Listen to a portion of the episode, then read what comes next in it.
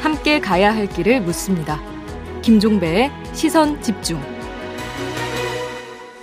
네, 지금부터 여야 의원 차례로 연결해서 이번 정기국회 최대 아마 화제가 될 화두가 될 것 같은데요. 내년 예산안 처리 문제, 그다음에 종부세 문제에 대한 여야 입장 차례로 들어보도록 하겠습니다.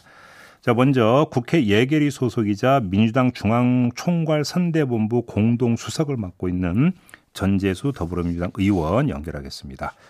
나와 계시죠? 네, 오래간만입니다. 네, 전재수입니다. 안녕하세요. 어제 윤호중 네. 원내대표가 아주 강도 높게 그 기재부를 비판을 하던데요. 그러니까 세수 계산을 잘못했다 이 점 때문인 거죠? 그 기재부가 네. 이게 예산을 가지고 이게 넘을 수 있는 선을 넘고 도를 넘었다. 저희들은 그렇게 생각을 하고 있고요. 선을 넘었다 하면 어떤 뜻입니까? 이게 기재부가 이제 세수 그러니까 세수를 예측을 하는데 네. 그동안 이게 세수 예측 오차율이 제일 높았던 때가 음. 2018년도 9.5% 수준이거든요. 네. 근데 지금 최초의 세수 예측을 예측을 저희가 지난 7월 달에 추경을 할때 음. 초과 세수가 한 31조 5천억 된다. 네. 이렇게 말씀을 했는데 지금 이게 확인된 게 지금 31조 5천억에서 무려 19조 원의 세수가 더 이제 들어오는 것으로 음. 그러면 이게 세수 오차율이 한 15% 됩니다. 음.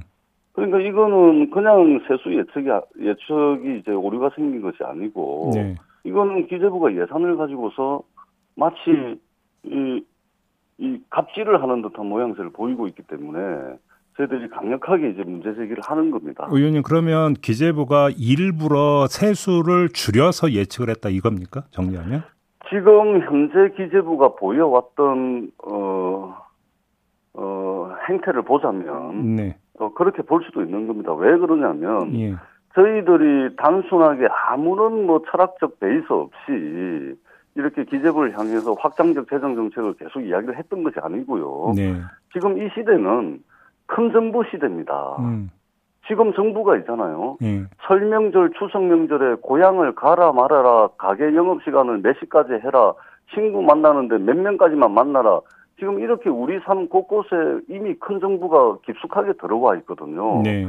그러면 큰 정부에 맞는 옷은 뭐냐? 음. 확장적 재정 정책이고 정부의 적극적 재정 정책입니다. 음. 그렇기 때문에 어, 기재부에 네, 저희가 국가 재정의 수호자를 인정을 합니다. 음. 그러나 적어도 큰 정부 그러니까 이 시대가 당면하고 있는 위기를 그 우리가 직면하고 있는 위기를 해결하는 데 있어서 정부의 역할은 큰 정부의 시대가 왔고 확장적 재정 정책이 필요하기 때문에 네. 이러한 역할들을 계속해서 주문을 했는데 세수 예측이 어떻게 이렇게 터질 수가 있습니까? 이것은 기재부가 한두 해 이걸 하는 것이 아니고 올해 이 데이터를 축적을 하고 예측을 하고 경기 상황을 보고 이렇게 해서 예측을 하는데 이게 세수 오차율이 15%를 넘는다는 것은 저는 예산을 가지고서 갑질하는 것이다. 이렇게밖에 볼 수가 없는 것이죠. 알겠습니다. 어떻게 설명이 가능하겠습니까? 근데 아무튼 홍남기 부총리 같은 경우는 그 엊그저께 기재부 간부들에게 원칙 견제하라고까지 지시를 내렸다라고 한다면 지금 민주당이 요구하고 있는 예산 뭐 3종 패키지 있지 않습니까? 뭐 방역금과 네. 지원금을 비롯한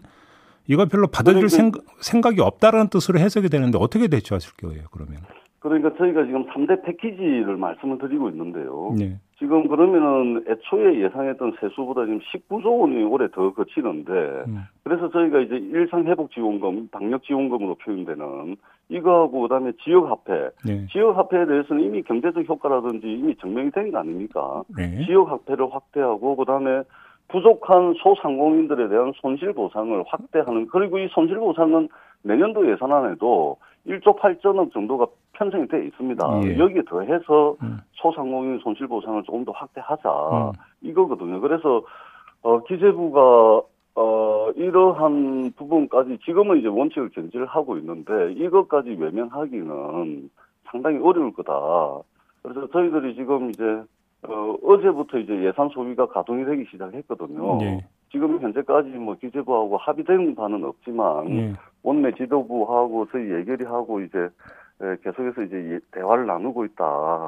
아, 자 일단 그 우리 애청자 여러분들이 이해를 돕기 위해서 일단 요점부터 좀 먼저 정리를 하죠. 그러면 그 3대 패키지를 민주당 계획대로 실시되기 위해선 예산 증액이 필요합니까? 아니면 항목 조정으로 그러니까 커버가 될 수 있는 겁니까? 증액이 필요합니다. 증액은 기재부의 동의가 반드시 있어야 되는 거죠. 그렇습니다. 예. 그런데 기재부가 동의하지 않으면 증액은 불가능한 거죠. 지금 현재 그렇습니다. 근데 기재부는 동의할 생각이 없는 거잖아요, 지금. 지금 현재까지는 그렇습니다. 그런데 네.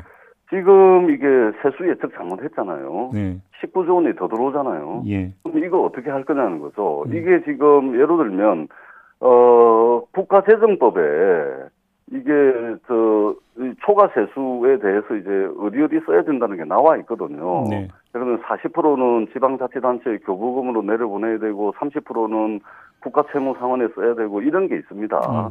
근데 요거를 이제 단순히 산술적으로 이게 배분을 하면은 하고 난 뒤에 한 5조 6천 원 정도가 남습니다. 음.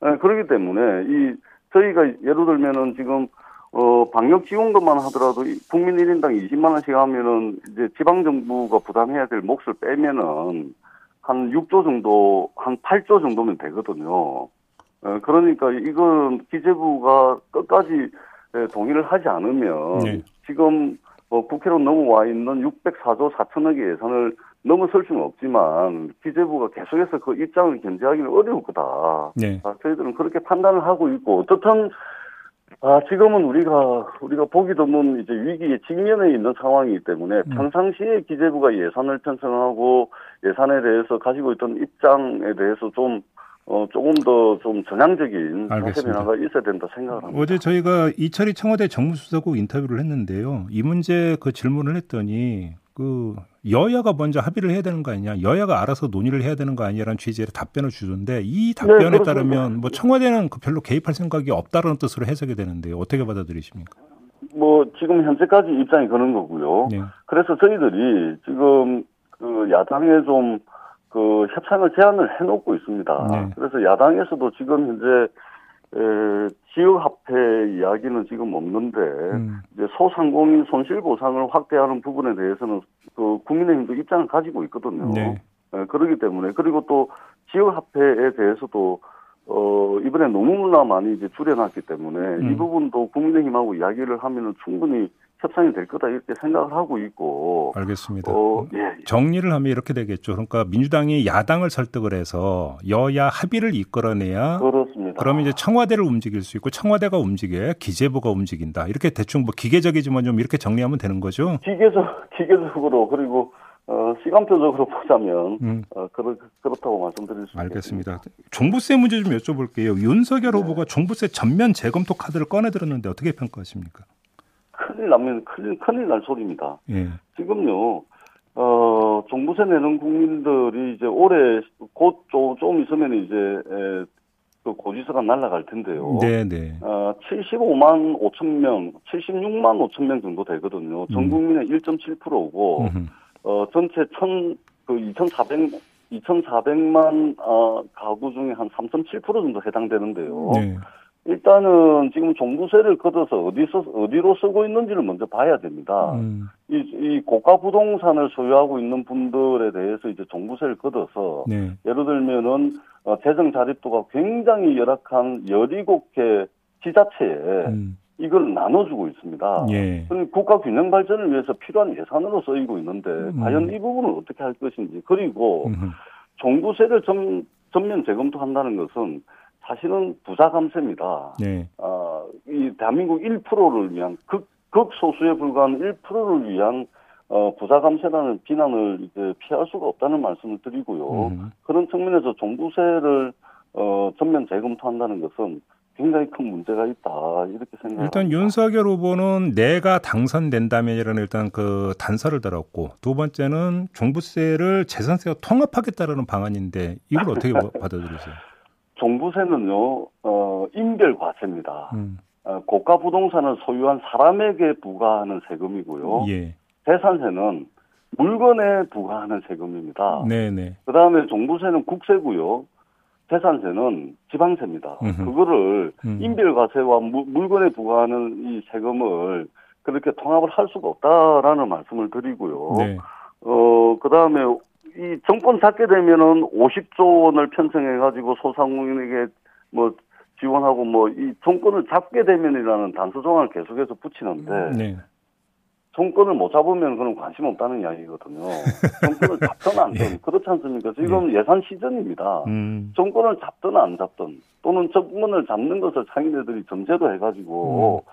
지금 예산 심사에 나와 나와야 된다는 그 협상에 나와야 된다는 말씀을 드리고 이 50조 원의 그러면은 재원 조달 방법이 뭐냐라고 제가 이제 한번 물었더니 그래 이야기를 하더라고요. 세출 구조 조정 통해서 25조. 네. 그다음에 단기 국가 단기 채권을 국채를 발행해서 25조라 음, 그러더라고요. 음, 네. 그러면 세출 구조 조정 25조는 어, 어디 세출을 구조 조정할 거냐 그랬더니 그거는 옛날에 민주당 경선할 때 이재명 후보가 이 세출 구조 조정해서 25조 마련한다 그랬지 않냐. 음. 그러니까 거의 25조다 이렇게 말씀을 또 하시더라고요. 예.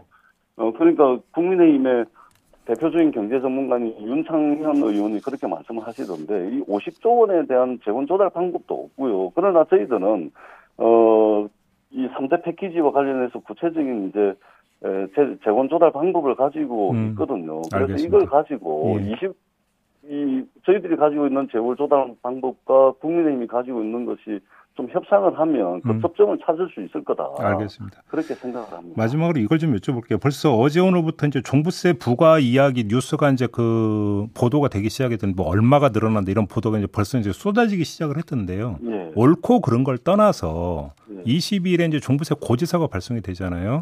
예. 이게 선거에 민주당 입장에서 선거에 악영향을 미칠 수도 있다라는 생각도 해볼 수 있을 것 같은데 그럼에도 불구하고 이건 원칙이다 타협 없다 이런 말씀이신가요 정리라면? 그러니까 당은 어떻게 보면은 좀 극단적으로 표현을 하자면 네. 표를 먹고 사는 집단인데 네. 저희가 정말로 포퓰리즘을 하고 인기 영합적으로 나가자면 음. 종부세금 뭐고 전부 다 전면 재검토하고 다 깎아주죠. 네. 그러나 이것은 음. 국가 균형 발전 또는 이제 이 조세 부담을 통해 가지고 어, 소득 불평등을 완화하고 우리 사회가 지속 가능한 성장을 하기 위해서 가야 될 알겠습니다. 길이기 때문에 이것은 원칙입니다. 그 알겠습니다. 그 지난번에 기준 시가 9억을 12억으로 올렸잖아요. 예, 예. 네, 그렇기 때문에 더 이상 어, 저희들이 이 원칙은 어, 변경을 할 수가 없고요. 사회 정의에 부합하는 것이기 때문에 원칙을 견지해 나가도록 하겠습니다. 네, 말씀 여기까지 듣겠습니다. 고맙습니다, 의원님. 네, 고맙습니다. 네, 지금까지 더불어민주당의 전재수 의원이었고요. 이번에는 국민의힘 입장 들어보겠습니다. 기획재정부 차관 출신으로 윤석열 캠프에서 정책 조정 본부장을 맡았던 분입니다. 국민의힘의 송원석 의원 연결하겠습니다. 나오 계시죠? 예, 안녕하세요. 송원석입니다. 네, 안녕하세요, 의원님. 일단 예산안 문제부터 좀 여쭤볼게요. 네. 민주당 이제 3대 패키지 예산이 있지 않습니까? 네. 거기 혹시라도 이게 그 국민의힘 입장에서 일정 조정이 가능하다면 합의를 해줄 의지 내지 여지가 있습니까? 지금 그 부분보다 지금 국회에 이제 들어온 저 정부 예산안이 네. 규모가 굉장히 과다하지 않습니까? 지금 6, 604조인가 그, 그렇게 되죠? 네, 네, 이게 지금 604조의 본, 본 예산이 네. 처음으로 600조를 넘었는데 네. 지금 이번 정부 들어서기 전에 400조였습니다. 한 200조 가까이 늘어난 거고요. 네. 그다음에 국가 채무만 하더라도 600조 하던 것이 지금 1000조를 넘었지 않습니까? 음. 굉장히 과다한 예산이기 때문에 국회에서 불효불급한 예산은 일단 좀 어, 조정, 삭감을 음. 해야 된다 하는 음. 그런 어, 어, 생각을 가지고 있죠. 예, 그러니까 삭감을 해야 되는 판에 뭐 증액은 말도 안 된다 이런 말씀이시네요, 그러면? 어, 당연합니다. 그런데 일단 꼭 필요한 예산이라면 음. 증액을 할 필요가 있죠. 예를 들어서 코로나 때문에 네. 자영업자 그 소상공인들이 저 손해가 손실이 굉장히 많거든요. 예. 어, 그 부분에서 충분한 보상이 필요한데 그런 부분들은 지금 예산에 어, 반영이 제대로 안 돼 있죠. 음. 그래서 그런 부분들은 민생 예산으로 해서 좀 추가를 해야 되지 않겠나. 음. 그리고 사실 미래 세대라든지 어, 취약계층, 뭐, 농민들, 예. 어, 이런 분들한테 대해서도 사실상 예산이 불충분하죠. 음, 그래서, 음. 어, 우리 국민의 힘에서는 한 12조 정도를 감액을 해서, 네. 어, 민생 예산으로 한 10조 정도를 추가를 음. 하는 것이, 어, 사업 내용의 어떤 타당성이나 음. 시급성 면에서 어, 충분하지 않겠나. 네. 아, 이렇게 우리는 생각을 하고 있는 거죠. 의원님 말씀을 좀 받아서 그러니까 중간 정리를 뭐 금액까지는 일단 따지지 않고 항목만 갖고 이야기를 하면 민주당의 네. 3대 패키지 예산 가운데 손실 보상 관련 예산은 합의할 수 있다. 그냥 손실 보상 부분은 어, 이미 우리가 저 발표를 했지요. 예. 그 어, 증액 대상 속에 음. 어, 손실 보상도 있고 경영 위기도 겪고 있고 여러 가지 해줘야 되기 때문에 어, 여기에 3조 5천억 정도를 추가하자고 했고요. 음, 음. 그리고 아마 문화 그, 그 관광 체육업 손실보상이라든지 네네네. 네, 네. 뭐 법인택시, 전세버스, 노선버스 종사자 이런 분들에게 대한 어, 추가 지원 이런 건 아마 예산에 조금 반영돼 있을 겁니다. 그러면 방역 위로금이나 방역 지원금과 지역 화폐 관련 예산은 절대 안 된다는 입장입니까? 그렇습니다. 그 부분은 이미 지역화폐 부분은 그 국가기관이죠. 조세재정연구원에서 예. 어, 당해 지역에 소규모 당해 지역에서는 효과가 있을지 모르지만 어, 국가 전체적으로는 경제 효과가 없다. 네. 이미 발표를 했지 않습니까? 네. 그렇기 때문에 지역화폐를 전국적으로 어, 확대하는 것은 좀 곤란하다 하는 음. 그런 어, 이야기를 하고 있는 거죠. 방역지원금은 더 안 되는 거고요. 방역지원금은 이름만 바꿨지 재난지원금 아니겠습니까? 예. 어, 재난지원금을 일방적으로 전 국민에게 그냥 뿌리는 그런 방식은 음. 어, 효과가 좀 적다라고 하는 게 이미 어, 저, 나타나 있는 것이고 음. 그 국민 여론도 이 부분에 대해서는 별로 좋지가 않아요. 네. 이미 이제 작년 그 총선 때 한번 어떤 그 뭐랄까요 재미를 봤다라고 할까요? 음. 어, 그런 그 추억 때문에 민주당에서 다시 이제 또 어, 재난지원금을 방역 그 지원금이라고 이름을 바꿔서 네. 어, 자꾸 반영하자 이런 이야기를 하는 것 같은데 네. 어, 지금 상태에서는 상황에서는 적절치 않다라고 하는 입장입니다. 알겠습니다. 그 전에 좀 조금만 더 거슬러 올라가서 지금 민주당에서는 기획재정부가 세수를 일부러 낮게 예상했다, 낮게 잡았다 이렇게 지금 비판을 하고 있잖아요. 의원님께서 지금 기재부 차관 출신이신데 이 상황은 어떻게 파악하고 계세요? 그 글쎄요 민주당에서 민주당에서 세수를 낮게 잡았다고 정부를 공박하는 것이 음. 기본적으로 어, 여당의 잘못일, 잘못이기도 합니다. 왜 그 여당이 지금 절대 다수의 의석을 가지고 있는데, 예. 어, 국회에서 당초 심사할 때는 그런 부분들을 제대로 정리가 안 됐을까, 음. 어, 이런 어, 생각이 좀 들거든요. 네. 음. 어, 그, 당연히 전망을 그, 좀 잘못해서 세수 축의 오류로 인해서 어, 세수가 좀 더 들어온, 들어온 것으로 보인다. 이 부분은 어, 정부에서도 책임을 좀 질 필요가 있습니다. 이건 자랑할 음. 일이 아니고 네. 어, 정부의 무능을 이제 음. 뜻하는 것이기 때문에 음, 음. 어, 그 부분은 맞습니다. 그런데 어, 그렇다고 해서 세수가 남는다고 해서 이것을 어, 국민들에게 어, 뭐 방역지원금이든 재난지원금이든 이런 음. 식으로 쓴다는 것은 또 다른 문제죠. 예. 왜 세수가 증가했는지도 한번 체크를 해봐야 되는 거 아니겠습니까? 예, 예. 작년도에 그 세수 부진에 따른 어떤 기저 효과가 있는 것이고요. 음. 가장 또 중요한 것은 지금 부동산 세수입니다. 네. 어, 양도세라든지 법인의 양도에 대한 그 세금이라든지 종합부동산세라든지 이런 등등의 세금들이 음. 다 부동산 정책을 잘못한 정부 정책의 실패로 인해서 부동산 가격이 급등하고 거기에 따라서 세수가 더 들어온 것 뿐이거든요. 네. 앞으로도 계속 그러면 어, 이 세수가 갈 수 있느냐. 음. 부동산이 앞으로 계속 그, 저, 비정상적으로 급등해서 세수가 더 들어오는 것을 전망한다는 게 과연 타당하냐.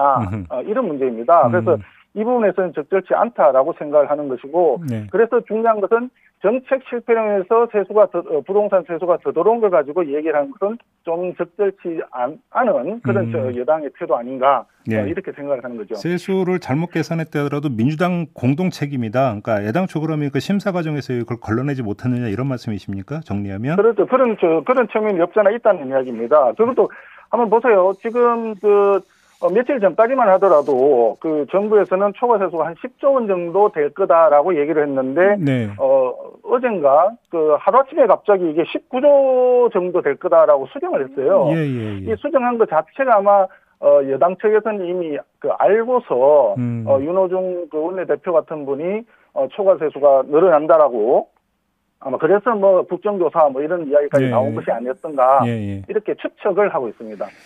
윤석열 후보가 그 자영업자 50조 지원 이야기를 꺼내지 않았습니까? 근데 조금 전에 그 연결했던 전재수 의원은 이건 뭐 자금 조달 방법이 여러 가지 문제에서 이제 문제가 있다고 비판을 하던데 어떻게 받아들이십니까? 자금 조달 방안요? 지금 전그 오히려 이번 내년 예산에서 이번 저, 저 국회 심사 과정에서 어, 저 국회에서 재난지원금, 방역지원금을 주기 위해서 내역을 조정하고 세수를 더 부풀리자라고 하는 그 주장이 더 황당한 주장이라고 보여지죠. 예. 기본적으로. 그리고 우리 윤석열 후보가 얘기한 자영업자 50조 지원은 어, 지금 당장 그 하자는 취지는 당초에 아니었고요. 네. 새 정부 출범 100일 동안에 50조 원을 투입하겠다 음. 하는 취지로 어, 얘기를 했던 거죠. 예. 그래서 내년도에 어, 이 추경을 하는 것을 전제로 음. 어, 얘기를 한 것 같은데 음. 1차적으로 지금 이제 정부 안에서도 어쨌든 그 관련되는 자영업자 지원 예산이 있고 하니까 거기에 어, 국회 심사 과정에서 내년도 예산을 좀 정액을 하는 것이 일단 우리 당의 방침이고 음. 거기에서 부족한 부분이 있다 그러면 어, 우리가 집권하고 난 이후에는 바로 어, 추경을 해서 어, 민생 예산을 더 어, 확대해 보겠다라고 음. 하는 것이 우리 당의 입장이라고 보시면 되죠. 알겠습니다. 종부세 얘기 좀 여쭤볼게요. 그러니까 윤석열 후보는 물론 이제 그 본인이 당선된다면이라는 조건을 달았지만 대통령 네. 당선 여부와는 무관하게 국회의 의석은 그대로이지 않습니까? 종부세 아, 전면 그렇죠. 종부세 전면 재검토가 현실적으로 가능한 이야기입니까? 종부세 전면 재검토 우리가 폐지하겠다고 하는 건 없고요. 음. 어, 아마 민주당에서 먼저 그런 얘기가 있었죠. 그 이낙연 그때 민주당 대표께서도 어, 1가구 1주택자 종부세 중과하는 것이 예. 큰 고통이다 음, 이렇게 음, 했고 음. 정세균 총리는 조금 더 나가서 1가구 1주택자에 한해서 종부세 어, 부과 기준을 조정하는 정도 그런 정도는 필요하다 해서 음. 종부세 완화가 필요하다는 그런 어, 말씀을 하, 직접 하셨어요. 예. 그 받아서 아마 그 유동수 의원이니까 정책위 그 부의장께서 이제 당초에 종부세 과세 대상을 그 가격 공시가격 상위 2%로 한정하자 음. 하는 법을 냈던 거죠. 네네. 그래서 이제 어 당연히 민주당도 어 얘기하고 있는 종합부동산세 완화 방침에 대해서 음. 우리 당에서도 마찬가지 생각을 가지고 있고요. 음. 이게 왜 그랬냐면 이게 앞서도 말씀드렸지만 부동산 가격이 급등을 하다 보니까 이게 그 부동산 그 세금이 너무 크게 어, 증가하는 거지 않습니까? 예, 예. 그래서 급격한 그 보유세 부담 그 증가는 좀 해소해야 되겠다. 음. 그리고 구체적으로 어떻게 하느냐? 공시가격 인상 속도가 지금 굉장히 가파르거든요. 예, 예. 그래서 공시가격 인상 속도를 적절하게 좀 어, 조절할 필요가 있지 않겠나. 음.